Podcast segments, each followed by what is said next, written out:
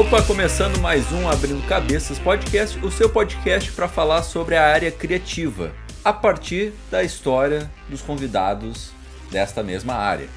Seja games, seja podcast, seja música, seja inúmeros assuntos focados na área criativa, que a gente descobre é, os bastidores a partir da história do nosso convidado, que hoje é Tucas. Se fala Tucas assim ou É, é assim mesmo. regra? Não, é exatamente assim. Aham. O pessoal pergunta se tinha alguma coisa a ver com Lucas, com nada. Não, não, é só. é Tucas Não. mesmo, Tucas mesmo. Isso aí. Por, por que, que é Tucas, meu? O Tucas é um Ainur, é, o- é um dos seres místicos, um dos seres místicos principais da criação do universo do Tolkien, Senhor dos Anéis. E ele é o que eu mais me. é, não digo que eu me identifico, mas é um personagem que eu acho bem bacana. Ah, do Zainur, e ele é meio esquecido, e eu acho o- o- a sonoridade do nome dele bem bacana, daí eu tá aí, ó. Gosto de Tolkien, gosto dos Anéis, vai, vai ser Tucas. Aí eu pesquisei pra ver se tinha alguém usando Tucas, né? Porque tinha. é, eu sei que tem gente que usa Azagal, né? Que é um, é um anão bem conhecido do Senhor dos Anéis, É, né? tem gente. É, tem. É um, um- um cara aí. Isso, né? um cara nerd, assim. Ah, mas ah, aí eu, eu gostava do universo Tolkien e eu, pô, vou, vou usar Tucas, achei legal. Só tem uma banda de heavy metal é, da Suécia, uma coisa assim, que também se chama Tucas, mas agora já tá aparecendo lá no YouTube. Quando bota Tucas, tá aparecendo eu já. Nunca ia imaginar que tivesse Pois uma é, mano. da Suécia. Essa aí me surpreendeu. Pode crer. E. Cara, eu não sou muito. Man... Eu não manjo muito do universo Tolkien, assim. Mas Uhum. Tucas parece um nome de anão, não? É, ele, ele na verdade, na verdade ele era um, um, um cara porradeiro. Ele era um dos Ainur, ele era bem porradeiro, meio nórdico, assim, guerreiro. É, não, não tem nada, eu, eu peguei realmente o, o nome dele pra mim, porque ah, a história dele é legal. Ele sozinho bate num, no Melkor, que é o, o- como se fosse Lúcifer do universo do, do Tolkien, e ele é um cara bem, bem forte e tal. Mas a- o principal motivo é que quando eu tava escolhendo qual nome que eu quero aparecer na, na internet, como que eu quero me. eh, eu, eu sempre gostei do Tolkien, ele inventava. O, o cara era, pô, inventou idiomas e ele tem nomes muito bacanas que ele criou. E eu vi nomes de todos os elfos, nomes de todos os seres. E, e o Tucas me pareceu um nome simples, fácil, sonoro. E acho que foi meio que a lógica até. O Azagal, óbvio, gostava da história do, do anão, mas so- soa fácil, sabe? E normalmente o pessoal se lembra, assim. Sim. Então daí eu. É isso aí, quero, quero Tucas. Gostei. Basicamente foi isso. Mas não tem nada a ver com games com que tu foca, né? Tu É, focado, en- assim. então, eu, eu dentro da, da cultura, ah, o, o, o Tolkien, Senhor dos Anéis, uh, Silmarillion é o meu universo literário é, favorito, assim, pela a riqueza que tem de, de- da construção de mundo mesmo.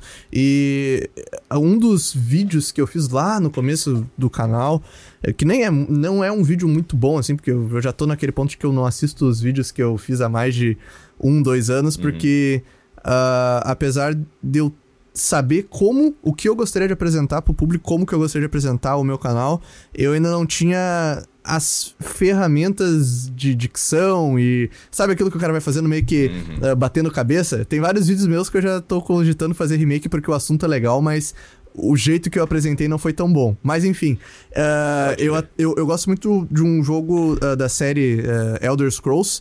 Ah, gosto muito do jogo Skyrim, né? Que, tipo, é o favorito da série, foi onde eu, eu conheci a série. E eu meio que fiz a comparação que eu sinto falta de ter um, um jogo ah, que te dá liberdade, em- que o RPG dá, no universo Tolkien, sabe? Então eu sempre tento, eu tento fazer essa associação. Nossa, como seria legal se tivesse um Skyrim é, no, mundo do Senhor dos, do- um, no mundo do Senhor dos Anéis, nesses moldes, sabe? E, então eu sempre faço essa ligação, mas, tipo, cara, cultura pop, tudo que é nerd assim mesmo, eu, eu, eu gosto de consumir, sabe? Apesar de não abordar com tanta frequência no canal. Sim. Cara, é meio doido que nunca teve um jogo grande de mundo aberto do Senhor dos Anéis, tipo. Pois nunca é. teve, né? Eu tô pensando aqui. Nunca Assim, é, o filho do Tolkien, ele. O, que- o- que dizem é que ele é bem. é, ele ajudou o pai dele a construir o universo e ele é bem recluso quanto ao que ele deixa eh, trabalhar a. a- o, o que ele e o pai dele criaram juntos, né? E tanto que agora a Amazon comprou, comprou direitos, vai ter a série Senhor dos Anéis também. Mas ah, tem o jogo Shadow of Mordor, que é um jogo é, que o 1, ele é legal. Ah, verdade. Eu ele... joguei, olha. É, não, mas, mas é, mas ele esqueci completamente. Mas, mas pelo que você falou, até que dá para considerar como ele só se inspira em algumas coisas porque ele viaja muito, assim, não é, é. muito, não segue muito o universo do Tolkien. Uh, um, um, um, um, jogo de RPG no formato da série Elder Scrolls ou Skyrim, assim, é, não teve mesmo. Tipo, ainda não teve, seria um sonho, uhum. um sonho se tivesse, tipo, sei lá. Agora, agora vai ter, por exemplo, o jogo do Harry Potter é inspirado no, no universo J.K. Rowling, tudo lá, é, é uhum. para você criar a sua história do seu personagem dentro do universo literário dela. Isso a gente realmente não tem. E quando eu vi, inclusive, tanto Harry Potter quanto o Senhor dos Anéis pertencem a Warner, né? Então, tipo, quando eu vi, eu pensei, nossa, se esse jogo do Harry Potter bombar, daqui a um tempo, quem sabe eles fazem a mesma coisa com o Senhor dos Anéis, sabe? Eu fiquei bem bem pilhado, assim. Mas, uh, cara, acho que uh, eu até dei uma volta muito profunda, assim, não, não falei nada do canal, então só saímos falando, né? não, não, a gente entrou num assunto mega nerd aqui uh -huh. logo de cara. Sim, né? O cara, a gente já entrou, adiantamos tudo o podcast e tal, né, cara? É, Senhor dos Anéis. Pois é, né? Tudo, e tudo pelo Senhor nome. Anéis, tudo né, apresentando pelo nome, né? Você perguntou do nome, onde é que já foi aí, né? é, exatamente, cara. E, tu, cara, tu bota fé nesse jogo do Harry Potter? As coisas que eu vi assim, eu fiquei. Ah, cara. cara, então. É, eu tinha algumas dúvidas no primeiro trailer e é um jogo sem dúvida, sem dúvida alguma ambicioso. Tudo que eles estão uhum. fazendo lá, ele parece um jogo olha, para perder horas incontáveis de vida nele. E Sim. eu tenho a dúvida se eles vão conseguir fazer tudo aquilo que foi mostrado de fato, sabe? Uh, eu vi que o pessoal uhum. tá se dedicando bastante, uh, prazo tá. estão trabalhando há bastante tempo, tanto que chegou a, a, chegaram a comentar que talvez o jogo fosse atrasado, mas o pessoal tava trabalhando mesmo. E, mas eu tô, eu tô escolhendo acreditar no momento, sabe? Depois de Cyberpunk 2077, eu não crio mais expectativas. Tento, eu tento não criar mais expectativas, mas uh, eu, eu tô escolhendo acreditar que, cara, vai, vai ser bom, sabe? Eu acho que não vai ser uma bomba, como uhum. tem muita gente que acredita aí que, que vai ser. Eu acho que vai ser bom, ah, acho que vai ser bom. Quero acreditar que vai ser bom. Sim. Não, e, nossa, é, o Cyberpunk eu comprei na pré-venda, né? Eu fiz essa Sim, cagada, também, também, eu também, cara. Porque eu fiquei tipo, meu Deus do céu, vai ser o... Porque eu confiei muito na a CD Projekt. Project. É, CD Projekt, né? CD Projekt Red, né?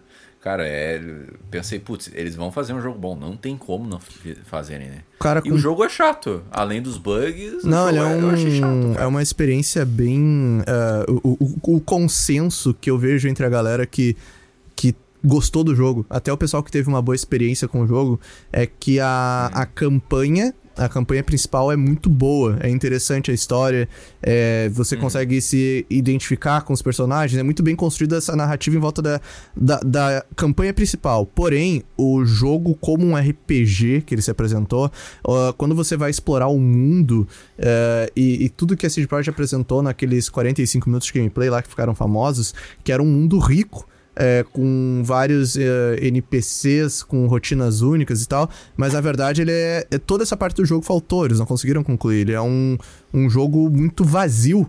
É um jogo vazio fora da Sim. quest principal. Você sente numa cidade fantasma, não numa cidade como eles tentaram vender o game que tem, é, é, é tem vida própria, tem o, o ciclo, sabe? Tipo, na minha experiência com o jogo, o que me frustrou foi isso, porque eu também comprei na pré-venda. Tinha todos os indícios possíveis de que tava dando ruim, que não era, e eu falei assim, cara, eu não quero acreditar. Até, até inclusive, num grupo de WhatsApp que eu uh, tenho lá de um pessoal que produz conteúdo, tem uma figurinha que é eu falando, cara, eu, eu vou, eu quero acreditar, eu vou gostar desse jogo de qualquer jeito. Porque eu não queria acreditar que o, que o jogo tava ruim e, e realmente estava abaixo de qualquer expectativa, né, cara? Foi uma Sim, meu, é bomba mesmo. Teve um, vídeo do Todinho, assim, teve um vídeo do Todinho que falava sobre isso, né? Uhum. Ele comparou. Ele fez uma comparação injusta, né? Do San Andreas e do Cyberpunk, Sim. né? O San Andreas é um puta jogo que pode fazer um monte de coisa, até mais que o GTA, para mim, uhum. o GTA V, né? O último. Sim. Um monte de coisa, ir pra academia, é, enfim, inúmeras coisas que eu não tô lembrando aqui agora, que o Cyberpunk não tem. E, tipo, ele falou um exemplo muito bom, assim, que tem uma parada de ônibus, mas não passa ônibus. Não. Tipo, É, é, muitas coisas assim. É, a, tu faz uma atrocidade com um cidadão e, cara, não o... acontece nada. Não vem polícia, não, não vem nada. Assim. A galera que tava desenvolvendo o jogo, desenvolvedor mesmo, a galera que tava, tipo, metendo a mão no código, tinha noção de que era necessário mais tempo. Uh, sim, mas o, o, jogo saiu como saiu porque algum alguém algum cabeça ela falou cara estão perdendo ação, lança do jeito que tá, porque o sistema de, de policiamento, já que é a comparação com o San Andreas ou com qualquer GTA ali depois do 3, é, é, a, a polícia ela simplesmente spawna atrás de você, é, surge policiais atrás de ti, se tu olha pra, pra frente, vai surgir policial atrás de ti se tu cometeu algum crime, porque eles não tiveram uhum. tempo de desenvolver um sistema da polícia chegar até o local, é, como acontece em todo o GTA, né? E as comparações, uhum. quando eles se propuseram a fazer um mundo um mundo aberto, de fato, né? Pra, que é o, era para revolucionar justamente essa parte que ele parece que descartou no seu desenvolvimento ficou muito esquisito. Ficou tipo. É, é, é, impossível não fazer a comparação. É impossível não fazer a comparação. Tem um. Eu indico um, um vídeo de um youtuber gringo que ele fazia só essas comparações e pegava as uh, empresas no pulo, assim, tipo, de, de, da hipocrisia, que o nome é Crowdcat. Ele é um cara que ele basicamente só faz isso, sabe? Ele listou, se eu não me engano, tem 40 minutos de vídeo em que ele aponta o que foi dito que ia ser feito e como que ficou depois. É muito louco mesmo, cara. É, uhum. é, é uhum. tudo, sinceramente, tudo, tudo, tudo assim do jogo, sabe? E ficou faltando, parece. Não, exatamente. Não, foi muito decepcionante, muito, muito decepcionante, sim. E, e eu quero entrar num assunto derivado a isso, que é tipo, tu, tu acha que tá tendo mais pressa ao fazer os games? Os AAA, pelo menos, assim? Cara, AAA, é, fala, os, né? os AAAs, então. Uh, tem acontecido uma coisa na indústria que eu acho interessante. É, eu, eu você, você falou que você é de Novo Hamburgo, né? Eu sou formado em jogos digitais Sim. aí pela Fevale, né? Tipo, eu, eu me formei em jogos oh, digitais é, aí na Fevale e eu lembro que naquela época quando eu tava estudando, uh, eu, eu tinha muito a, aquele vislumbre de conseguir trabalhar com desenvolvimento de jogos aqui no Brasil. Ah, mas não tem mercado, mas não dá nada. Vai vir independente, tu faz teu joguinho, você é financiado, você vai vender e tal. E, e, e, e na verdade o mercado, para nós, ele é muito mais escasso. É, a gente tem um, um, um estúdio grande, grande, grande mesmo aqui no Brasil, que também em Porto Alegre, que é a Kiris, né? A Kiris recebeu um investimento para 15 anos da, da Epic Games, que para quem não sabe, aqui eles desenvolveu o, Warzone Chase, que é aquele jogo que é tipo uma referência a Top Gear e tal, assim, né? E eles receberam um investimento grande, então ele é um estúdio disputado que relativamente fica próximo a nós, mas tem muita competição por ser o maior estúdio, assim, é, do Brasil. E hum. é, quando eu ficava com esse vislumbre na faculdade e tal, de. Ah, se não dá para eu brigar na área de games para eu ser contratado por uma empresa, eu viro indie.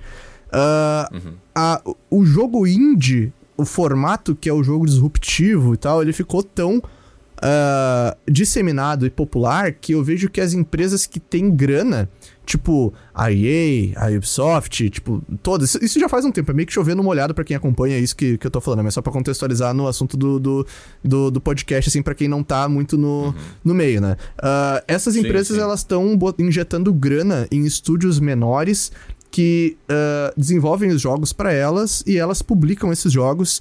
E a gente tem empresas que são majoritariamente desenvolvedoras de jogos AAA, que toda a vida lançaram jogos AAA, uh, ah, lançando jogos que têm uma cara de indie por ser disruptivo, por uhum. parecer um jogo menor, por ser uh, uh, proporcionar para o jogador uma experiência mais introspectiva.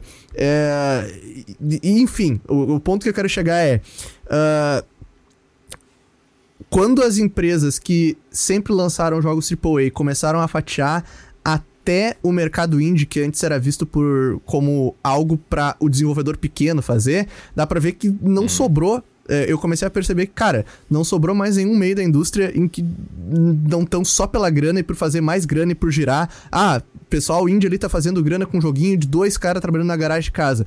Temos que morder esse mercado uhum. também, vamos injetar grana e fazer. Então, a gente tem estúdios com indies artificiais, que os jogos eles são indies na sua essência, mas eles têm muita grana por trás sendo colocado por empresas grandes, AAAs que querem fazer lucro a partir dele, bombar e bombar e bombar, sabe?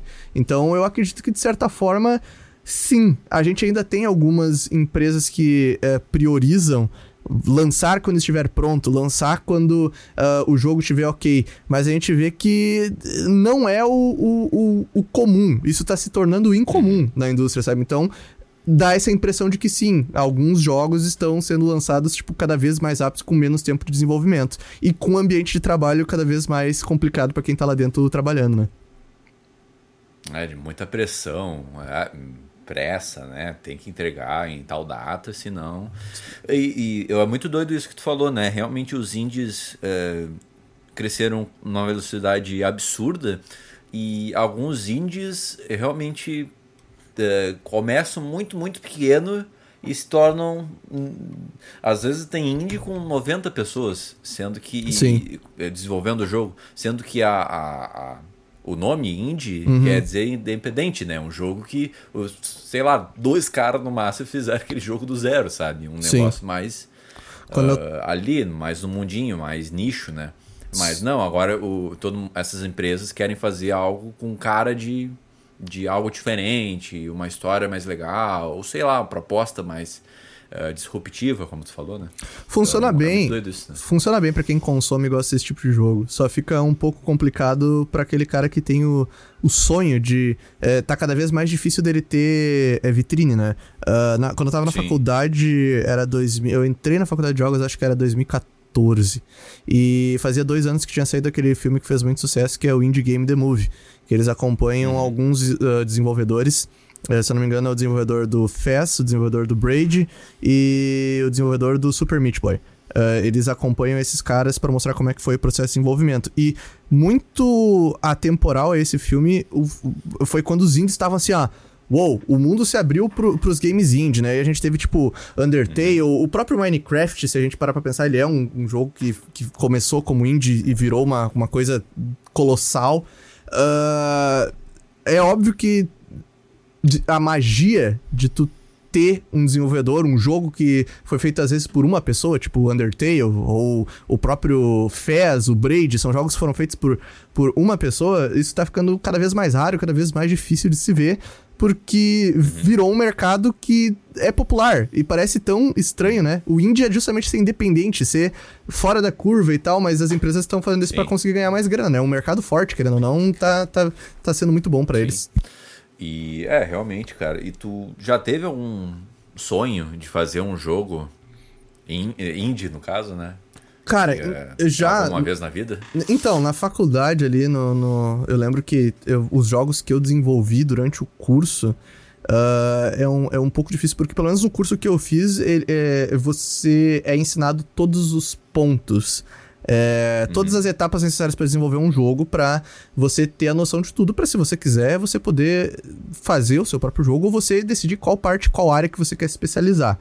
Eu sou uma pessoa que desde muito pequeno eu não tenho uma boa capacidade lógica. Eu, eu sou muito melhor na área criativa e comunicativa. Então, todas as cadeiras de programação, eu não sei como é que eu consegui passar. Eu precisei, tipo, de muita ajuda. É, na parte de desenvolver o jogo, eu nunca programei. Eu sempre trabalhei justamente com arte, animação, é, tudo que envolve o, o, o, a parte criativa mesmo, assim, sabe? Tipo, até a parte narrativa, isso eu sempre tive muita facilidade, sabe? Então, eu sempre soube que para poder fazer um jogo sozinho, não poderia, né? Eu posso desenvolver certas... Uhum partes dele com outras pessoas trabalhando e é, é, é complicado, cara, porque uh, é um investimento de tempo muito grande hoje vendo o mercado brasileiro e, e, já faz tempo que eu me que eu me formei já faz tempo que eu tive esse vislumbre de trabalhar só com jogos uh, uhum. mas é um muito tempo investido em, em, algo que você não tem a certeza de que você vai conseguir ter um retorno do seu investimento de tempo que é a única coisa que tu tem de fato na vida mais preciosa que não volta sabe e uhum. eu ainda penso sendo bem sincero, em desenvolver, trabalhar, voltar a trabalhar. Uh, uh, ter um, uma base de público para que eu possa ofertar esse jogo e que eu sei que se eu ter uma equipe para desenvolver, o jogo vai ser é, custeado e vai ter pessoas que de fato vão jogar, que ele não vai ser desperdiçado. Porque quando uhum. você. Eu tenho uma coisa que, uh, trabalhando com conteúdo, produção de conteúdo, que às vezes eu fico com um pouco é, eu não digo triste, mas eu fico com uma cobrança de que eu estou desenvolvendo um conteúdo que é baseado no conteúdo que outras pessoas criaram, sabe? Hum.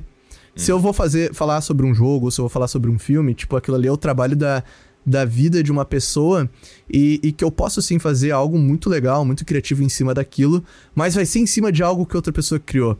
Eu, eu tenho essa, essa vontade de, de criar algo e, e poder é, é, mostrar que o meu trabalho veio de mim. Eu não tô, tipo, trabalhando em cima do trabalho de outras pessoas, sabe? Como um criador de conteúdo, uhum. produtor de vídeos, eu, eu tenho isso e eu espero um dia conseguir é, poder abordar essa área também, sabe? Poder ter essa, essa oportunidade de ter uma coisa que é minha, criada e, e poder, daqui um pouco, sabe, viajar nisso. É, cara, mas tu também não concorda comigo que muitas vezes a gente começa se baseando muito em uma obra que a gente curte e depois a gente adapta isso para a história que a gente quer contar. Tipo, uhum. ah, tem vários exemplos assim, né? Tipo, o dizem que o Tarantino, né? É, o pessoal vai me detestar, Sim. né? Eu sempre trago o Tarantino, Zack Snyder. A referência básica? Não, é, Zack Snyder não é minha referência, mas é aqueles tópicos que uhum. eu sempre falo. Mas o, é, o pessoal fala que o Tarantino copia descaradamente um monte de gente, assim, em termos de enquadramento, em termos de história. Mas, é, uhum. mas copiar em, em, partes, né? Porque é filmes de lá 1960, 50, filmes que a maioria dos, das pessoas nunca viram, Sim. sabe? Mas funciona pra narrativa dele, né? Tu não concorda com essa perspectiva? E... Eu.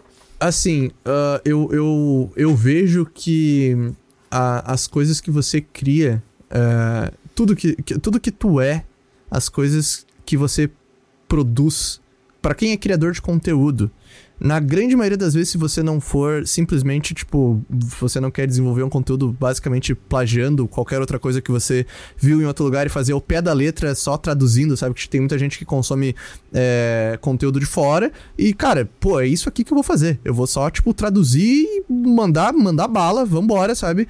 Quero fazer o negócio, quero view, view, viso as views isso vai me monetizar e isso e pronto. Tem muita gente que faz isso, tá? Porém, uh, a questão de você ser um criador, de você criar algo, é, você não tem como ser petulante ao ponto de falar que você não se abastece, se nutre e transforma esse combustível de referências de N mídias em algo novo. Uhum. Tipo, é impossível você, ah, isso que eu faço é porque eu quis fazer assim. Não, você, tipo, to, todos nós, eu acho que, que criamos alguma coisa, a gente nós somos liquidificadores. Uhum. A gente coloca tudo que a gente consumiu, as coisas que a gente gosta, tipo, fantasia, cada uh, uh, um tipo de jogo, um tipo de, de filme, aqu aquele feeling que você tem, e você, nesse liquidificador, você vomita uma mistura muito bacana de várias coisas, sabe? Eu acho que a única pessoa, o, os únicos que podem dizer assim, ó, cara, eu criei isso aqui do nada, tirei, tirei da bunda. São os homens das cavernas quando eles estavam descobrindo como riscar. E depois que o primeiro riscou uh, na, na parede ali, o outro já copiou tentando fazer uma, um boi, uma coisa igual, entendeu? Uhum. Hoje em dia, cara, é, é, você tem que se abastecer de referências. A diferença é você uh, ter o discernimento do que é algo que você se baseia e se referencia, e daí como o exemplo que você deu do, do Tarantino, uh, eu não vejo como cópias, eu vejo que, tipo, ele é um, ele é uma, é um cara que tem referências muito boas, uhum. e se ele fosse, se fosse uma mera cópia, ele não ia ter, independente de quem gosta do Tarantino ou não, uhum. é, eu, eu gosto, gosto muito, é, Django Livre é, é um dos meus filmes top três, talvez, filmes favoritos. Uh, o, o, o, ponto de que ele é reconhecido é justamente por conseguir abordar e mostrar as coisas de um jeito diferente. E ele nunca negou que ele tem referências. Sim. Só que o jeito que ele faz esse, essa coxa de retalhos da, de todo o conhecimento que ele consumiu, uhum. ele consegue aplicar e transformar numa coisa única e nova. Eu acho que funciona assim, criação de conteúdo no geral. Não, e ele assiste um monte de coisa, né? É, que nem tu, provavelmente tu no teu canal, tu já assistiu um monte de conteúdo, de, de tanto gringo, Sim. tanto brasileiro, para se inspirar no teu canal. E mesmo, eu é, tô te comparando ao Tarantino, mas mesma coisa que o Tarantino, sabe? Ele, ele assiste muito filme muito filme, muito aleatório, main, mainstream, não sei se ele assiste mainstream, na real, mas ele assiste um monte de coisa, um monte de parada, assim. Ele vê uns filmes muito velhos, né? É. Aquele, um, um filme da era, era de ouro do cinema, assim. Eu tenho, eu tenho duas referências principais pro, pro meu canal, que são youtubers de fora, que é o o Angry Video Game Nerd, que ele é um dos, dos criadores de conteúdo para YouTube mais é, clássicos. Ele fazia vídeo pro YouTube no formato que ele faz até hoje. É, antes do YouTube ter o formato que ele tinha hoje, ele já tinha esse, esse personagem dele irritado com jogos ruins. Sim, sim. E, um, e um cara que é bem contemporâneo, que é o Scott DeOz uh, que é um cara que tá bombando muito recentemente. E ele renovou, o, entre aspas, o, o, o, formato de que, como é que se aborda jogos no YouTube uhum. de um jeito muito simples. Uhum. Uh, só que se apoia num texto muito bom. Tipo, os vídeos dele não são complexos na, na grande maioria, mas tem um, um texto muito bom. E eu tento pegar esses dois caras, basicamente, e, e transformar no conteúdo que eu que eu coloco aqui, sabe? Uhum. Voltado pro público brasileiro. Sim. Uh, eu tenho muitas dúvidas, óbvio, assim, em relação à a, a, a, dispersão de conteúdo, o que que funciona, o que que não funciona, mas uh, o principal para mim que eu faço hoje é que, tipo, eu, é inegociável. Eu sei que do jeito que eu produzo o, o meu canal, eu não consigo brigar com frequência e com algoritmo, uhum. sabe? Sim. Eu tento priorizar, eu tento conversar com as pessoas que me assistem para uh, ah, elas verem que eu tento entregar algo com qualidade e a partir daquilo ali, sabe, tipo, tentar ir longe. É mais difícil, muito mais, mas com eu certeza. fico satisfeito focando nisso, sabe? Não, e também é um risco, né? Tu, porque assim, as pessoas têm, às vezes, na verdade, muitas vezes tem trabalho por fora, né? E outras uhum. coisas da vida por fora o cara que vai se dedicar 100% ao canal sem ter certeza nenhuma se aquilo vai dar certo ou não, meu, uhum. tu é muito corajoso, sabe? É, tem que ter muita coragem pra fazer crer. isso, sabe? Eu, eu, eu, eu, tenho esse pensamento também, sabe? Os caras que estão aí bombando não é por acaso, sabe? Os caras acreditaram num, num, numa ideia Sim. dele, num, num sonho deles e, meu, consegui, largaram tudo e foram. Tem gente que faz isso e não dá certo, mas também tem Sim. que analisar vírgula eu... por vírgula o que aconteceu, né? É, eu tô. Acho que já fez um mês. Eu tô um mês que eu tô é, dedicando 100% do meu tempo ao canal, sabe? Uhum. Tipo, eu tô justamente nessa etapa da, da jornada, assim. Uh, eu tava fazendo ele desde 2018. E aí em Novo Hamburgo, eu tava morando em Novo Hamburgo ainda quando eu comecei a, a flertar com a possibilidade de criar uh, conteúdo. E meio que o canal foi evoluindo, tipo, as coisas que eu consigo criar para ele, minhas noções de, de texto, de, apres de, de, apresentação, de edição foram melhorando. E eu trabalhei desde 2000 e, final de 2013 com mídias, no caso gestão de redes sociais, e que é uma área que eu, eu tava bem saturado e eu pensei, cara, é, algum momento eu tenho que tentar, sabe? Uhum. Tipo, não, esse momento, o meu canal, Nerd Crônico, ele tá no momento em que eu não eu, em que eu estou vendo se é possível eu não ter a eterna dúvida de, nossa, será que daria certo? Uhum. Sabe? Tipo, eu tô tentando agora ver se, se acontece, sabe? Se der errado, pelo menos eu vou saber que eu tentei com o, as melhores ferramentas que eu tinha. Máximo esforço, assim, para tentar fazer ele acontecer nesse momento. Não, total, cara. Tipo assim, trazendo pro meu lado, eu, eu, eu faço conteúdo com baixa frequência e muito longo, assim, sabe? Pra plataforma uhum. vai, vai ser muito difícil ela recomendar assim para mim. Mas o que, que eu levo em conta é o que, que eu aprendo com o convidado, assim, sabe? Eu absorvo isso pra. Uhum. Porque eu também tenho muita vontade de fazer um essa, essa é real, não sei o que eu faria no, pra ter mais frequência, um conteúdo é, pessoal, assim, sabe? Mas em outro canal, outra uhum. parada, não um podcast, né? É, eu, eu não sei se tu. Até é um assunto legal para entrar, né? Ideias para conteúdo. Como é que tu tem ideias para produzir conteúdo, assim? Porque é, para mim é difícil, cara, pensar numa ideia que seja interessante, da, uh, como eu vou apresentar essa ideia, que seja legal pro público. Como é que funciona esse teu brainstorm, assim, sabe? Brainstorm.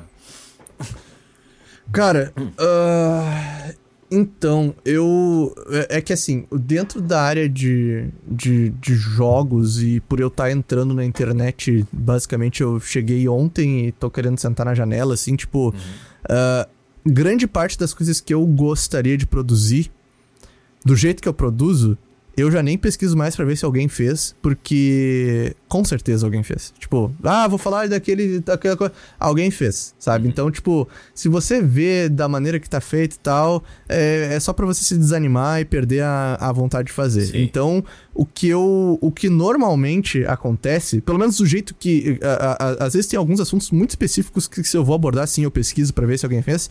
E eu já tô num ponto em que eu tenho a segurança de que eu consigo conferir o conteúdo que está produzido em relação àquele assunto. E eu vejo que, pô, é, é verdade, o cara falou sobre isso que eu vou falar, só que eu, eu faria totalmente diferente, uhum. sabe? Eu, eu apresentaria de um outro jeito. Tipo, a minha, minha pegada para falar sobre isso aqui é, é, é uma proposta diferente. Porque tem muita gente que tá afim de começar coisas, que tá afim de produzir, e daí fala, ah, mas já fizeram, sabe? Uhum. Tipo, isso frustra muitas pessoas. Então, cara, da minha parte, é, no momento em que eu tô conseguindo apresentar o conteúdo que eu faço no meu canal pro meu público como uma coisa que, gente, aqui vocês não vão conseguir quantidade, uhum. mas o que eu entregar vocês podem ter certeza que eu vou colocar qualidade.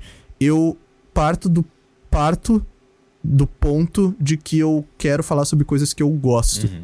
De coisas que eu me interesso e que eu me sinto bem. Eu raramente produzo vídeos por causa de algum assunto que tá acontecendo, sabe? para ser recomendado no, no algoritmo, alguma coisa tipo que, cara, saiu agora. Ô meu, corre para fazer conteúdo sobre isso aí, faz de qualquer jeito porque tem que estar tá no ar para as pessoas consumir, entendeu?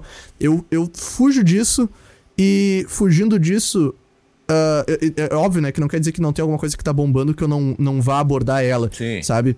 Pode ser que eu faça assim, mas o principal para mim é eu gostar muito do que eu tô falando. Se você gosta do que você tá falando, que você decidiu, cara, é meio caminho andado, você tem ideias, você vem piadas, uh, vem vontade de você pesquisar mais a respeito daquilo. E, e uma coisa vai levando a outra, sabe? Então, tipo, já meio que é ao natural para mim esse processo. Uh, eu vou fazer um vídeo agora de 40 minutos sobre revistas antigas de jogos de computador, sabe? Aquelas que vinham não sei quantos é, 300 demos no CD do PC, sabe? Tipo, vou fazer uns, uns 40 minutos de vídeo qual a relevância desse assunto em 2022? Provavelmente nenhuma. Mas a galera que me assiste vai curtir porque sabe que, que eu quero muito falar daquilo e que vai ser um vídeo bom, entendeu? Essa é ah, e eu não tô dizendo que. É importante falar isso, João. Hum. Eu, eu, não sei se isso é o certo. Isso é o que eu tô fazendo. É, com certeza. é como eu tô fazendo. ah, na real, não existe certo e errado na, na criação da internet, sim. Só existe o que, que te faz bem, né? E, cara, por, tipo hum. assim na real, uma coisa que ficou na minha cabeça, porque como é que tu sabe que vai dar 40 minutos? Tu já tem o vídeo pronto? Eu tenho um roteiro e quando eu escrevo os meus roteiros, normalmente a cada 1.400 palavras dão 8 minutos, 8 minutos e meio. E nesse aí, tipo, eu tenho umas, umas 6.500 palavras de roteiro, aí, tipo, é com um monte de inserção, aí, tipo, eu já consigo ter uma noção de que ele vai passar dos 30 com tranquilidade e talvez encostar nos 40, entendeu? uh, isso dá uma variada dependendo do tão, o, o quão rápido eu falo, uhum. porque tem vídeos que eu falo um pouco mais rápido, né? Mas uh, a média do que as pessoas falam normalmente é 130 é, palavras por minuto. Tipo, falando normal, calmamente, essa é a média, sabe?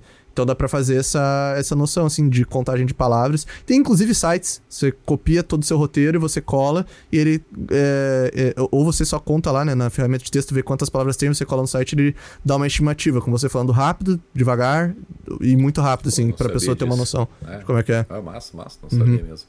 Ajuda bastante, ajuda bastante. Uhum. Ah, e, e tu procura fazer vídeos mais longos ou mais curtos? Então, uh, eu fiz um. Eu fiz uma pesquisa é, com uma galera que são os meus apoiadores para ver que tipo de de vídeos que eles preferem. O YouTube ele tem uma coisa, é, eu, eu, digo que eu não brigo com algoritmo e com frequência, mas eu também não sou idiota de é, não olhar o analytics. Eu, tipo, eu vejo onde que o público uh, mais fica no vídeo, o que que prende e tal. E tem uma coisa que é, é muito valorizada pelo YouTube que é a retenção. Uhum. É, quando você tem um vídeo muito longo Uh, eu sei que o meu público gosta de vídeos longos porque eu fiz essa pesquisa. Eles preferem vídeos longos e bem trabalhados ao invés de vídeos curtos e mais frequentes. Uhum. Eu fiz justamente essa pergunta, tá? Uh, mas quando você tem um vídeo muito longo, vai, vai lá tipo uh, 40 minutos, uma hora, é bem provável que uh, a menor parte das pessoas vai ver ele todo de uma vez. Porque as pessoas, em algum momento, tipo, ah, tá, beleza, já viu que eu vou pro próximo, entendeu? Uhum. Raramente a pessoa vai terminar. E daí, quando você tem um vídeo que tem muita pessoa que sai, isso não é bom para retenção. Mas tem um público que assiste um vídeo muito longo, volta nele e vai e vai vendo ele assim no decorrer da semana e tal. Eu vejo youtubers que postam vídeos de uma, duas horas, sabe? E eu vou vendo, tipo, no, no com o passar do tempo, assim, né? Uh, e se parar para pensar redes como o TikTok e até o, o Shorts do YouTube, uh, que são feitos. Uh, o, feed do Insta ali também, que é o Reels, né? Uhum. Que, tipo, é basicamente o TikTok do Instagram. Sim. Eles são é, plataformas que fazem conteúdos curtíssimos uhum. para você ter o máximo de endorfina possível. Ah, não gostei disso vai embora. Não, não, ah, ah, isso aqui eu gostei. Aí você, 20 segundos, você vê, toca pro próximo, e aquilo ali alimenta muita pessoa. Então, o mundo, uh, a produção de conteúdo, parece dar a entender de que quanto mais curto e uh, reaplicável for o seu conteúdo, melhor é. Uhum. Tá? Essa é uma coisa que parece caminha. Porém, eu tenho. A, eu gosto de ter a teoria de que, como todo mundo tá produzindo dessa maneira, to, pra, tipo, pau na máquina, vamos lá, vai, vai, vai. Uhum. Genérico, o mais genérico possível, vai, tem que fazer, é, é, é o trend do TikTok da semana, Sim. é a dancinha da semana. Tá todo mundo entrando nisso assim. Eu acho que em algum momento as pessoas vão começar a reparar que uh, o conteúdo bem trabalhado e o conteúdo que leva mais tempo para ser produzido é, vai ser visto como algo fora da curva. Eu, eu gosto de pensar porque Sim. o meu conteúdo se encaixa muito mais nisso do que no, no descartável e que vai embora, entendeu? Uh, pode ser que eu me ferre por isso, uhum. mas eu gosto de acreditar que vai ser valorizado em algum momento também por estar tá fora da curva, entendeu? Ah, mas já tá sendo, já tá sendo valorizado. É o, tipo assim, também não gosto de entrar muito nesses argumentos, né? Mas é algo relevante. O, o Luba reagiu ao teu, teu vídeo, né? Isso é dar um sim, sinal sim, que, poxa, o pessoal feliz, chamou atenção. Chamou atenção pra cara... alguém mandar pro Luba isso, sabe? Isso é... Sim. Aquele vídeo Ele é tudo é muito no meio do mato. Foi muito gente boa, ah, mano. desculpa, fala. foi, foi legal, cara. Esse foi um dos meus vídeos favoritos, assim, do canal ali, de abordar é, o manual de sobrevivência do game brasileiro. É, fantástico aquele É uma vídeo, sketch, cara. basicamente, Eu achei do muito bom, muito bom. Fantástico. Valeu. É, eu fiquei feliz que o Luba viu o vídeo, ele viu mais que o, o, tempo total dele, assim, comentando e ele foi super gente boa, ele me, o, até me convidou para jogar o WoW com ele e tal, o cara super, super gente boa. E eu, eu a, aquele vídeo abriu várias portas, assim, o próprio, uh, eu tinha feito um vídeo sobre Cyberpunk também, que eu me dividi em duas personalidades para é, uma tá muito puta com o jogo e a outra já superou, sabe? Uhum. E isso é uma coisa que eu gosto de fazer nos, nos, nos, meus vídeos. Até voltando naquele lance do brainstorming que você me perguntou, uhum. é, sobre o processo de criação de vídeos. Uh, tem vídeos que são os meus vídeos mais simples, que basicamente eu escolho um termo, um tema, uhum. uh, e eu falo, eu disserto sobre esse tema com algumas piadas em frente ao chroma key. Tipo, Sim. de roupão, boto um roupão e fico falando sobre aquele tema. Porém, os vídeos mais longos e mais bem trabalhados, é, eles são vídeos que eu gosto de criar uma alegoria. Então, basicamente, a alegoria para esse exemplo do Cyberpunk que eu disse é, pô, mano, o jogo me frustrou, eu vou fazer um cara que tá totalmente pistola e um cara que tá zen. Aí o cara que tá zen eu uso para falar as coisas boas do jogo, e o cara pistola para cagar no que é ruim. Uhum. O manual de sobrevivência do gamer brasileiro, mesma coisa. Ah, é difícil de sobreviver no Brasil com jogos, aí eu vou pro meio do mato. E isso é uma das técnicas que eu uso, assim. Uh, às vezes, se eu quero falar sobre um jogo é, é, específico, eu, eu, eu, tento extrapolar na alegoria para eu poder falar sobre aquele jogo e não ser só mais um vídeo que eu simplesmente sai falando do jogo, como tantos canais têm, sabe? Então é, é, um, é, um, é um subterfúgio bacana para poder usar e, e poder criar algo diferente, assim, sabe? Não, com certeza, cara. Do teu vídeo lá do manual do. Manual, qual é, é o nome do título mesmo? É Manual de Sobrevivência do Gamer Brasileiro. Gamer brasileiro. Meu, eu acho fantástico porque tu inseriu elementos de. daqueles reality shows, né? Bear Grylls, é, Ser Pelado, sabe? O negócio da câmera Sim. na mão, o cara interagindo com câmera. eu achei muito massa. Pode crer, muito cara. massa a edição, tudo, a proposta. Eu fiz ali no. Foi, foi aqui no Parque Imperatriz de São Leopoldo, cara. Foi ali no. eu, eu peguei e enviei um e-mail pra prefeitura e perguntei se podia ir lá gravar e tal, né? E demoraram pra me responder e eu falei, cara, eu vou ir lá e falar que eu já enviei o e-mail, sabe? E daí eu fui lá, gra- gravei o, o, o, o guardinha lá, tava dando um tour com o pessoal é, que tava começando a trabalhar no parque e falou: Você, você pediu autorização lá e tal? Eu, Não, eu pedi, enviei e-mail. Claro. Aí eu já tava lá pra gravar com tudo, com a minha esposa pra gravar.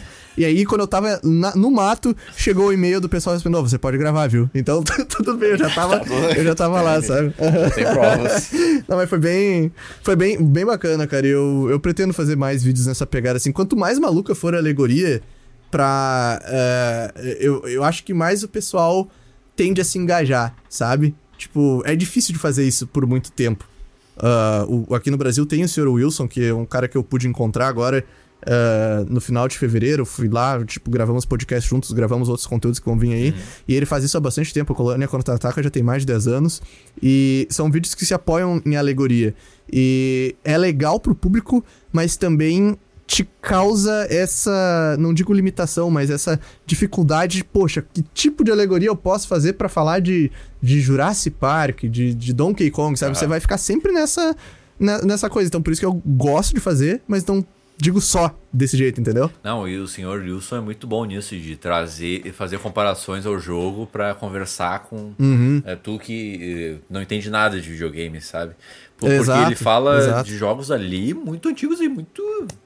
Cara, que jogo é esse? Uhum. Mas ele consegue te trazer eh, muito facilmente para pro jogo e tu entende, putz, é realmente muito ruim isso por, por tal motivo, sabe? Eu, eu sou muito fã Ele do tem Senhor a- a sou suspeito pra falar. Sim, ele é, ó, o cara é gente, gente boíssima, um beijo, Wilson. Ah, o, cara é, o cara é gente boa e a referência dele principal, que é o Angry Video Game Nerd, é, é a mesma que a minha. A gente tem a, a mesma referência principal, ah, eu só tô tentando fazer um- umas coisas um pouco mais assim, tipo, misturar ele com, com o Scott. E a gente até fez, tem um conteúdo nosso que tá pra vir aí ainda, é, mas a gente fez essa, essa brincadeira, assim, sabe? Dá com o tempo a galera vai ver, eu tô tentando não dar spoiler de nada que vem por aí, mas a gente se chamou de, de cópias, né? eu chamei ele de cópia do Angry Video Game Nerd e ele me chamou de, de cópia do Scott The Oz. E é, é aquela coisa, sabe? O, o que limita, ou, ou o que diz se você é uma referência ou é uma cópia, é a quantidade de esforço que você faz pra criar algo novo a partir das coisas que você tá se inspirando. E ele faz isso. Ele é uma referência. do- O, canal dele surgiu como uma referência do Angry Video Game Nerd, mas, tipo, ele já tem todo um nome dele. Pô, quantas pessoas não cresceram assistindo o canal dele com ah, o esmero de produção e com alegorias. Então, tipo, eu, pô, eu acho muito, muito bacana, assim, ver que. E, e o meu canal, quando eu comecei ele, ver que. 2022, cara, é, é difícil, sabe? Você tá começando um canal e, e você fomentar público, mas eu vejo que quem chega lá consegue valorizar isso, vê que tem um diferencial, algumas coisas que eu tento ver diferente nesse vídeo que você viu e que o Luba eh, reagiu. E eu gosto de marcar as pessoas assim, sabe? Eu fico bem feliz quando as pessoas veem que tem um esforço meu ali, porque realmente tem, tem pra caramba e é legal saber que isso é reconhecido por quem tá do outro lado vendo. Não, com certeza, cara. E, e eu quero entrar num assunto, tipo. Porque tu falou assim, ah, é mais valorizado. Daqui a pouco vai ser mais valorizado o conteúdo mais longo do que os conteúdos curtos. Mas pra mim é o contrário, já tá sendo valorizado bastante conteúdo comprido. Ou, ou eu posso dizer que é um, um, um caminho muito mais nicho hoje em dia. Só que é valorizado, né? Tipo, do que conteúdo É, é que curto. assim, ó, quando- Conteúdo curto parece, quando a pelo gente- menos na minha bolha, parece algo meio... me- Não é menor, mas algo, tipo, um- uma besteirinha. mais assim. descartável, Algo mais mais, descartável, mais né? tipo, Uhum.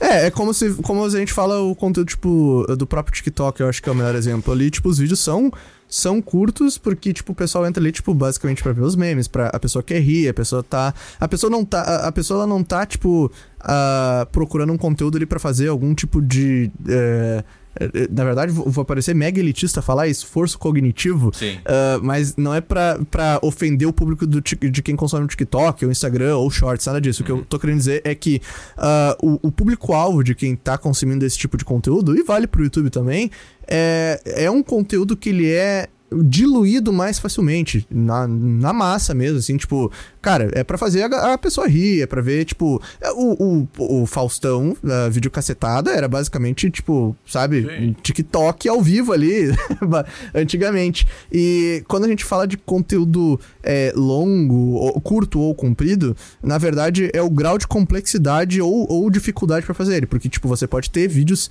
mega difíceis de fazer, uh, curtos. Uhum. Tipo, uma animação. Uma animação, sabe? Uma coisa super difícil de fazer. Com 3 minutos, 4, uma animação é, pô, é trabalho, sabe? Mas é curto. E quando eu me refiro ao, ao conteúdo longo, é, tem um youtuber gringo que eu também comecei a, a, a, consumir ele recentemente, que é o Cadícaros. Ele faz vídeos uh, super compridos, de duas horas, que é, pô, cara um monte de pesquisa, um monte de piada. O cara, o cara compra uma roupa para fazer uma piada específica de 3 segundos e a graça é, é, justamente o absurdo que é ele fazer isso, sabe? Sim. Então, quando a gente fala de conteúdo curto e, e, e longo, eu acho que é importante conseguir diferenciar. Uh, eu, eu, acho que é mais fácil o, o, conteúdo que ele é fácil de ser produzido e que ele uh, é também fácil de ser diluído por quem está uhum. consumindo e um conteúdo que envolve muito esforço para ser produzido e também um certo esforço de interesse de quem está consumindo o teu conteúdo, sabe? Uhum. Então, é, tem, esse, tem esse mercado. Eu gosto, né, que eu falei, gosto de pensar que uhum. pode ser que as pessoas vão valorizar. Porque o conteúdo curtinho, que é para liberar o máximo de endorfina e a galera já partir para a próxima coisa, hoje é o padrão entendeu? Uhum. Então pode ser que daqui a um tempo isso, isso mude, ou que as pessoas vejam, opa, isso aqui é diferente, entendeu? Não, totalmente, cara, concordo contigo. E eu fiquei brisando aqui, pensando em quanto o Faustão é revolucionário, né? Sim, de certa cara. forma, né? Falar isso parece meio. Pois que, é, o que, que o cara tá falando? Mas, cara. Ele, o Silvio e tal. É, é, o Silvio é, pode ser até que mais, né? Mas o Faustão, cara, uhum. ele, ele trouxe esse, essa linguagem que lembra até uma linguagem meio japonesa, né? De programa de auditório. De Sim, reagir, cara. colocar a reação dele, ele fazendo piadas sobre o, o, as videocassetadas, né? E os programas de auditório. É, tudo se comunica bastante com a internet e o conteúdo hoje em dia. Não, não sei se tu concorda. É, mas que nem a gente falou, que nem a gente falou, essas coisas foram para é, uma linguagem da internet e tal. Mas assim como a gente volta naquela coisa da referência do, do Tarantino e da galera que fazia, uhum. esses caras, eles também é, trouxeram pro Brasil. Sim, eles têm os méritos por apresentar isso da a maneira deles e tal, mas eles também têm as referências, justamente, como você falou, da televisão japonesa. É. Esses formatos existiam lá, os programas de palco americano, o, os, o, os shows, né, que, tipo, de competição. O Silvio Santos, basicamente, na, na roda-roda, aquelas é. coisas que ele faz, tipo, tudo é total da, do que tava funcionando muito bem na TV americana nos anos 50, 60, que era mega é experimentativo, é e esses caras eles né? conseguiram. Né? Uhum isso, eles conseguiram aplicar aqui, o que não tira o mérito. É, eu acho interessante é, ver como a gente volta nesse papo do que é uma referência e o que é, é uma criação. É muito difícil você criar 100% do nada as coisas, uhum. sabe? Tipo, e você ter é, é, esse convencimento. Às vezes é, é importante você ter humildade de falar, cara, não sou nada sem as referências, mas, tipo, com elas eu consigo fazer algo único admitindo que eu parto delas, entendeu? E isso vale para música, vale para qualquer tipo de mídia, eu acho, sabe? Histórias, tudo, tudo. Você parte de algum lugar, você precisa partir de, de certos lugares e é, e é, legal constatar isso. Com certeza. E, e é isso, cara. Eu, eu, eu gosto bastante do, do teu canal por, por conta disso, né? Tu vai para Tu, o teu tema é games, mas como tu elabora essa história, o, o conteúdo é que é o diferencial, né? E, e sim, cara, sim. tu.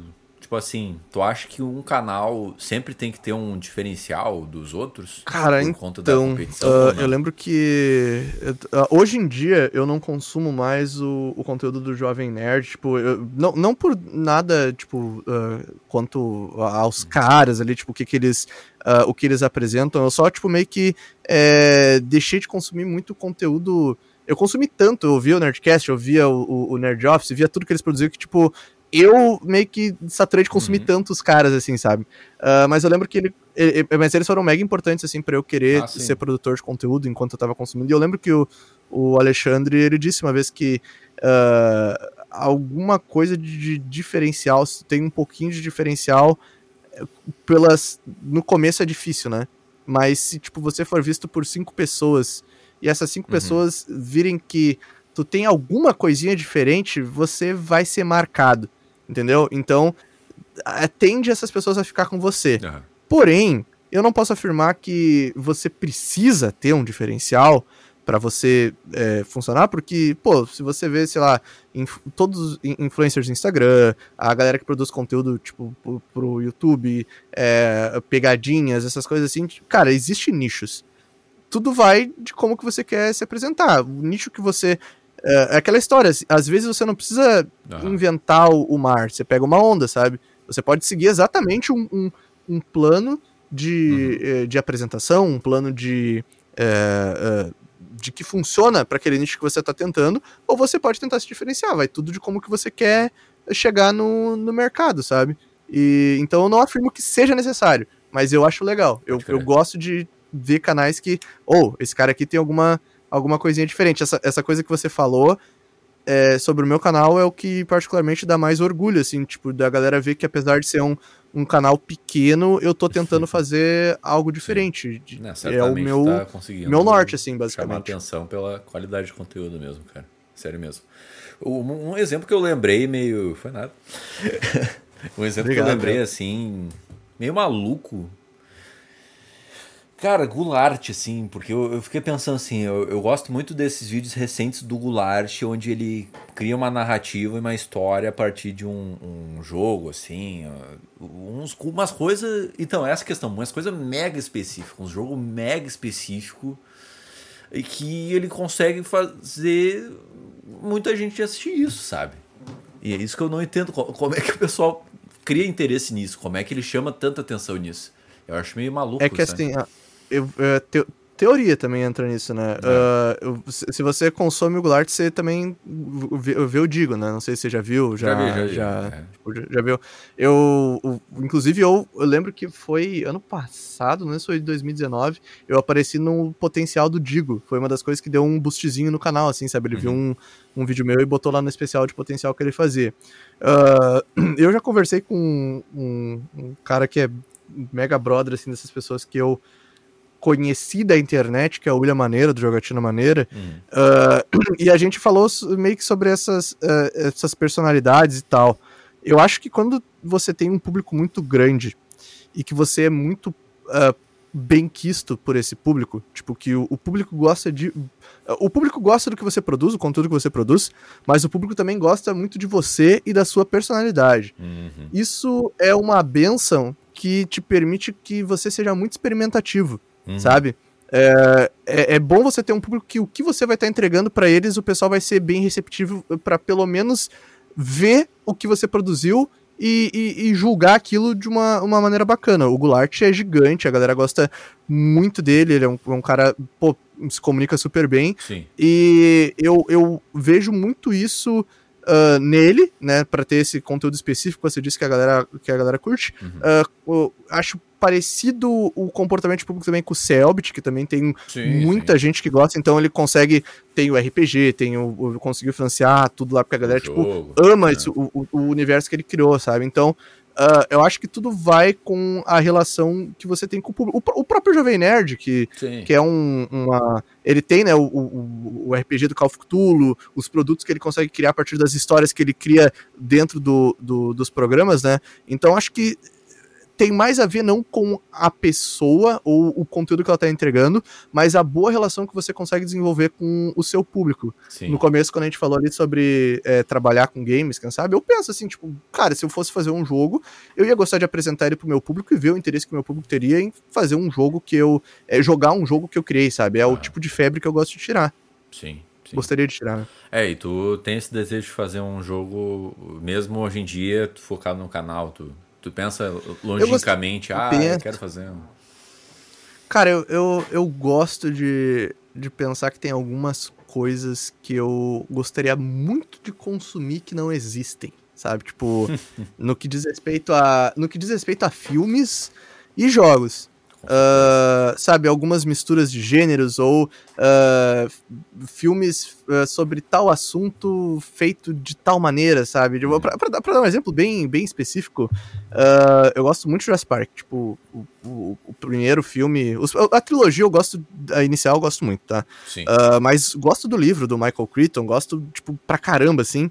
E o jeito que os filmes novos estão sendo produzidos, eles não são pra uh, pessoas que gostam do conteúdo do, do criador da, da, do universo, como eu curto, é mais, tipo, pra geralzão, assim, tipo, wow, dinossauros e tal. É, e não deu e muito certo, falta, né? De, tipo... Não deu muito certo esses três novos, né? Cara, pelo que eu vejo. Eu acho que eu acho que é meio Velozes Furiosos, dá certo pra caramba, porque muita é. gente vai assistir, sabe? Uhum. Tipo, os fãs não gostam, mas, tipo, vende ingresso pra cacete, sabe? É.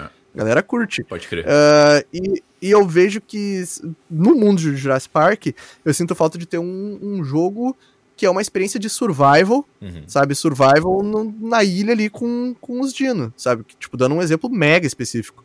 Uh, tem um jogo que estão fazendo agora que se inspira meio Resident Evil e tal, que tem a ver nesse universo que eu espero que seja bom. Uh, mas eu gosto de, desse tipo de coisa. E em jogos tem algumas coisas que eu gostaria de poder misturar, uhum. sabe? Não sei se eu teria os recursos, mas eu tenho pelo menos as ideias. Então, por isso que eu flerto com, ah, se algum dia eu tiver uh, bem, tiver condições de investir, tiver público que interessado nisso para depois poder adquirir, então eu, eu, eu, eu gosto disso, é que talvez eu possa trabalhar novamente com, com games e fica até mais fácil, sabe? Pode crer, pode crer. É, é, é muito doido, assim, e, e a gente deve meio que valorizar essas ideias, porque vem do nada. Porque, cara, eu hum. também tenho umas ideias para histórias que nunca, pelo menos um, quase nunca vi serem é, com, hum, contadas. Desenvolvidas, assim? É, não, não que eu, nossa, tenho putas ideias de, nossa, revolucionárias. Mas uhum. às vezes tem uns exemplos específicos de histórias que eu nunca vi sem, serem contadas, sabe? Tipo, uhum. uma certa perspectiva que, putz, olha aí. E é muito difícil isso, né? Muito difícil ter essas ideias, né?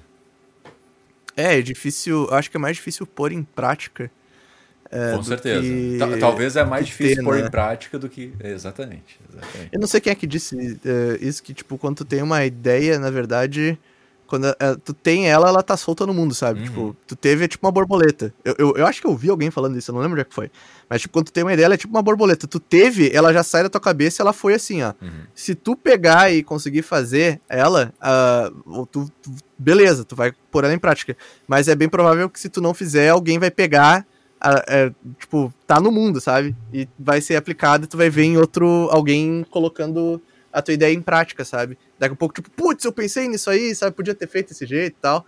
E é, é, é, é, louco, sabe? É bem, bem louco, na verdade, para pensar isso. E em relação à produção de conteúdo do canal, eu vejo que quando eu trabalhei com redes, com mídias, com é, gestão de redes sociais tal, eu vejo que eu fazia, tipo, tudo muito no, no mínimo. Uhum. É, tipo, eu entregava, cara, o que era necessário entregar. Eu não tinha aquela aspiração, aquela vontade de fazer, nossa, tudo o máximo que eu podia fazer pro, pro, lidando com aquele serviço.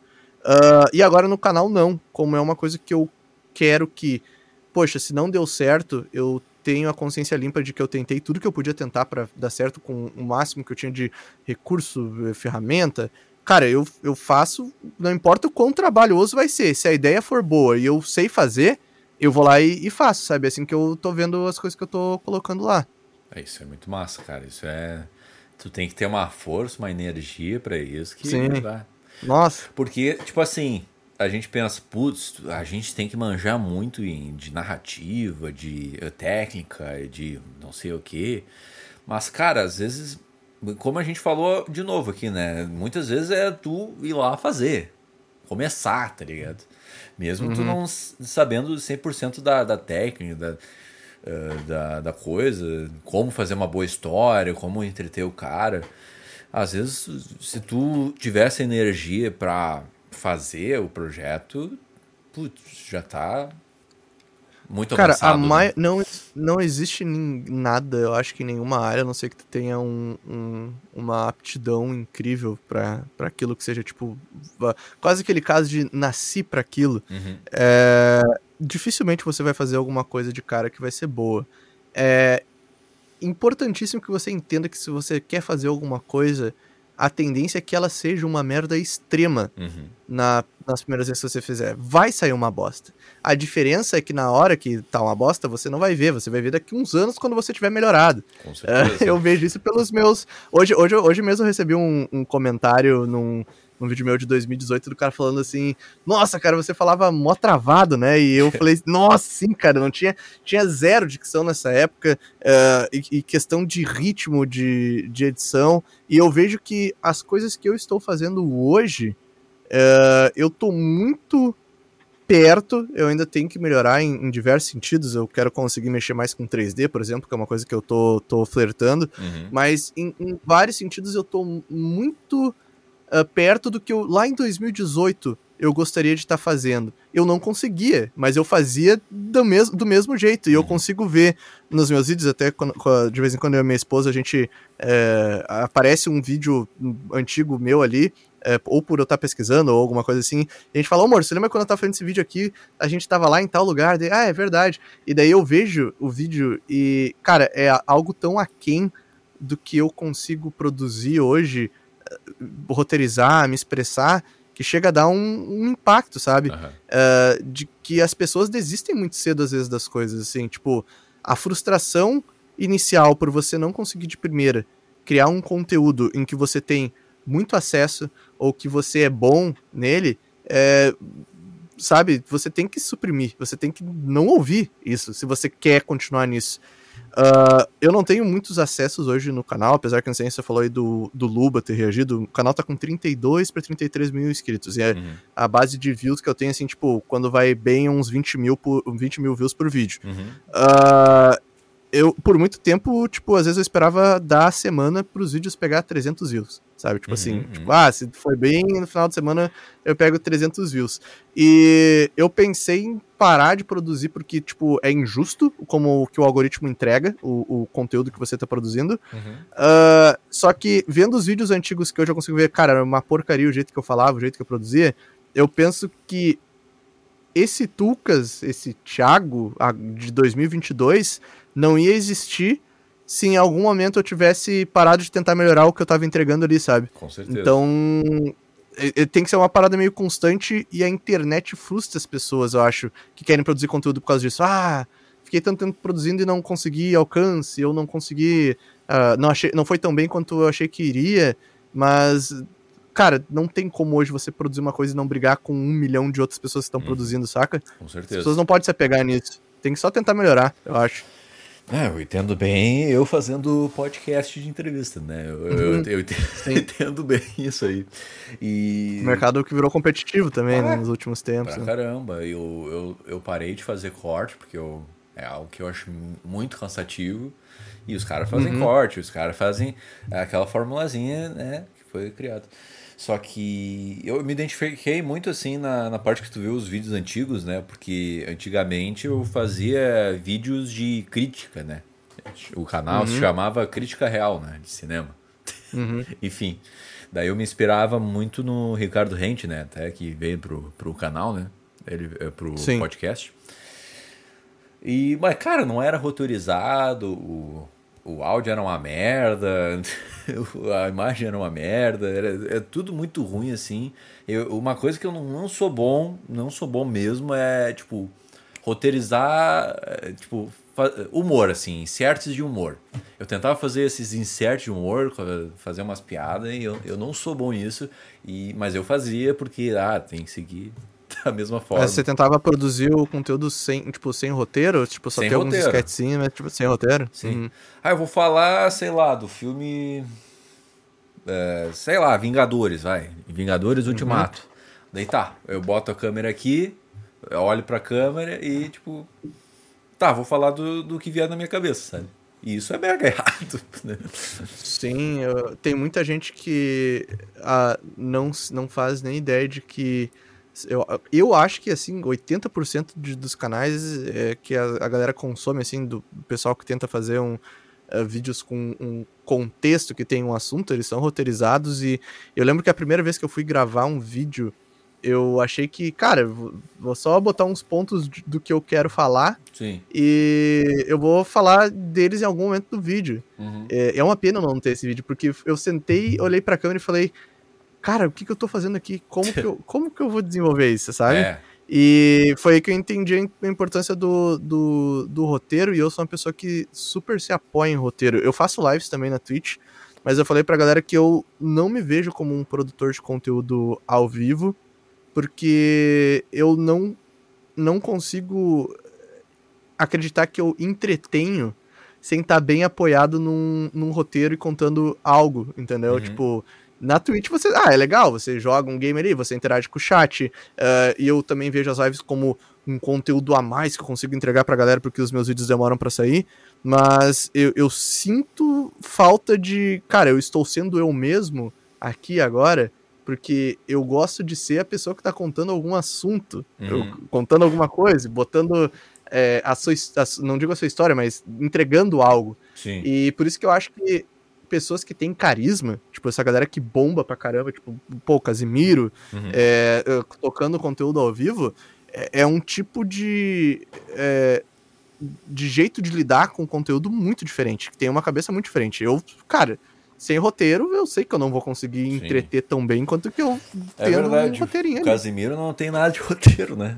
Cas... É, Sim, é, só vai. É, é, é, é talento, assim, para é. poder saber lidar e se posicionar, saber como que tocar a, a, o, o conteúdo que toca, sabe? Não, é muito doido isso que tu falou agora, porque realmente tem tipos de pessoas e tipos de maneira que. A melhor maneira que a pessoa se adequa àquele conteúdo, né? Por exemplo, eu, eu ao fazer esse conteúdo lá no começo, né, eu, eu vi que eu não sou bom em improviso, sabe? Eu não sou bom em improviso. Tipo, aqui no programa, podcast, eu não, não uso roteiro, né? Mas antes eu fazia roteiro, mas eu não faço mais porque eu, eu sei a linha que eu quero chegar e os assuntos que eu quero chegar contigo, sabe? Na, na minha cabeça. Mas antes eu tinha um roteiro. Então, eu sou um cara que eu não. Sei lá, eu me vejo que se eu fosse produzir um conteúdo é, para o canal pessoal, assim, um canal mais é, narrativo, digamos assim, mais um vídeo mais uh, mais focado em algum assunto, eu faria um roteiro, sabe? Alguns não, uhum. faria. É, é, realmente é de pessoa para pessoa isso. É, uh, do tipo de canal também, né? Porque tem é, bastante também. gente que trabalha com, com, com, crítica e tal, que o pessoal consegue dissertar. Vai muito do quão, o quão confortável, não é, não é uma regra. Mas eu acho que muita gente subestima o, o roteiro. Eu, é. cara, todos os hoje, eu hoje, todos os vídeos que eu faço tem, são roteirizados. Às vezes eu, eu não falo a parada do jeito que tá colocada no roteiro, mas eu é, viajo em cima daquilo que eu escrevi. Uhum. Uh, e, e, tipo, porra, eu escrevo muito, cara. Coisas que às vezes eu nem acabo não gravando, uh, porque a gente tem um projeto também uh, colaborativo que é o canal Pompano. E lá a gente trabalha em duplas, assim, sabe? Tipo, produzindo é, vídeos sobre N assuntos relacionados à indústria. E a gente, cara, a gente se, enco se encontra no Discord ali uh, pesquisamos, fazemos dias de pesquisa, dia de produção de roteiro e, e, dia de gravação, sabe? Então a gente segue esse processo meio que já como natural, assim, sabe? Acho que sem roteiro o negócio não ia, não ia fluir do jeito que flui. É, e tem um cara que eu não entendo se ele é. Ele, enfim, a proposta dele é aparecer bastante ou não, mas o Gamera, né? Que eu já convidei uhum. ele, né? É o Fuji. Aham, uhum, o Fuji. É, uhum. É, que, tipo assim, eu convidei ele ah, também para participar do podcast e me ignorou total, né?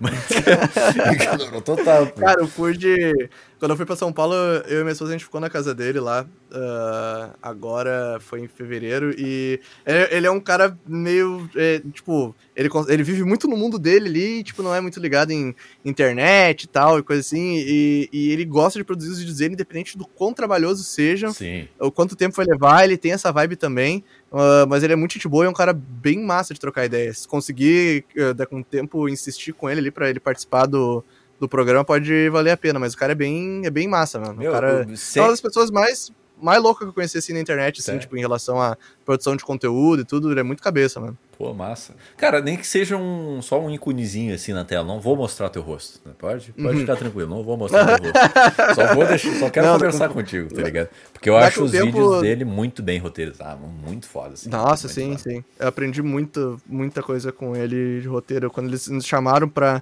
O, o Pompano, ele é um projeto do Gâmera para ter vídeos um pouco mais fáceis de ser produzidos né, entre essa galera. Então a gente hoje temos quatro pessoas e a gente vai sempre trocando as duplas, né? Então, tipo, uh, quando eu fiz o vídeo de Cyberpunk, o meu vídeo de Cyberpunk apareceu no feed do, do Fuji. Uhum. E daí ele me chamou para trocar uma ideia, né? E daí eu acho que dois meses depois eu tava lá já trabalhando com os caras. E o jeito que ele produz, o sistema de produção ali é bem, bem massa, sabe? Uhum. É, um, é um roteiro que acompanha o vídeo, os elementos do vídeo acompanham o roteiro. É, pô, o cara é, é muito bom mesmo, sabe? Ainda mais falando de games, né? Que é uma coisa meio fora da curva também, o jeito que ele apresenta ali a parada. Sim, com certeza. Uh, é, me fugiu totalmente o que eu ia perguntar. É... Ah, sim, é como é que vocês tá conheceram? Como é que vocês conheceram? Cara, o, eu achei, eu achei que o Fuji tinha me, me visto por causa do Digo, do uhum. que apareceu no potencial. Mas ele disse, quando a gente foi lá, a gente, troquei, a gente se fala direto, né? Então, depois que a gente começou o projeto Pompan e tudo mais, Sim. a gente vai ter vídeos agora é, que eu vou aparecer no canal dele é, que é um collab no canal dele, e depois ele vai aparecer no meu de volta, né? A gente, oh. lá, quando foi lá para São Paulo, eu gravei as cenas com, com ele, e, presencialmente mesmo, sem mostrar o rosto dele, ele só de costas, assim, sabe? e. Uh, mas, tipo, esse meu vídeo do Cyberpunk apareceu para ele. E ele curtiu, ele disse que ele, ele não tinha. Uh, ele, ele não via vídeo muito é, ele não vê o feed dele, tipo, ele consome muita galera de fora e tal. E ele clicou na curiosidade ali. E, tipo, ele gostou do, do conteúdo, ele se surpreendeu, assim, que, tipo, não, não esperava que, que ia ver um conteúdo BR abordando a parada daquela maneira. Sim. E ele me chamou para trocar uma ideia, sabe? E, tipo, a gente fechou, porra, conhecimento em relação a, a várias coisas que a gente gosta da mesma coisa e, tipo, estamos trabalhando junto desde então. O cara é, é muito gente boa. A internet é um local louco por causa disso, né? Sim. As pessoas se encontram, se conversam. Cara, eu nunca ia descobrir que tu morava em Novo Hamburgo, né? Tipo, Imagina, né, mano? Imagina. Eu te conheci na internet, penso, tá, o cara é lá de longe, nem, nem vou pensar que o cara é daqui, mas não, pois o cara é. é ali do lado. É uma cidade vizinha, né, cara? Que loucura. Uma cidade é vizinha, louco. exatamente. Meu. É, tem, gente. Fala aí. Não, fala tu primeiro, não, não, é que eu, eu tive. Tem uh, pessoas que eu, eu, conheci daqui também. Tipo, a grande maioria das pessoas que eu conheci é de São Paulo e tal, mas tem alguns criadores de conteúdo daqui que eu fiquei bem, bem impressionado, sabe? Pô, os caras são aqui do lado, sabe? Tipo, uhum, tem o uhum. Matheus Six do canal Outro Castelo, que é, ele vive numa cidade do. Tipo, que eu achava que era, pô, interior do Grande Sul, lá longe, mas é uma hora de ônibus aqui, a gente foi lá no aniversário dele hum. e tal, o nome da. Ali do lado de Garibaldi, na cidade da Tramontina, sabe? Tipo, eu esqueci Uá. o nome da. É, cara, é uma cidadezinha bem, bem pequena. Ele até brincou com a gente lá no aniversário dele. Pô, meu, não tem Uber, sabe? E é Carlos Barbosa, né? E eu pensei, cara, isso é muito interior. Mas não, é aqui do lado, sabe? E o cara é, é, daqui, a gente se conhece desde que. Ele foi. Ele viu meu canal com 700 inscritos, cara. Ele foi uma das pessoas que mais botou pilha, assim, ó, oh, meu tu, tu, vai, tu continua aí que tu tá fazendo uns negócios legais, sabe? Uhum. E, e desde então a gente, tipo, troca ideia, converso direto com ele também. O Blader Coyote, que é um cara que é aqui de Gravataí, o cara, pô, mega cabeça, fala tipo, sobre várias coisas, é, é, vídeos ultra roteirizados também.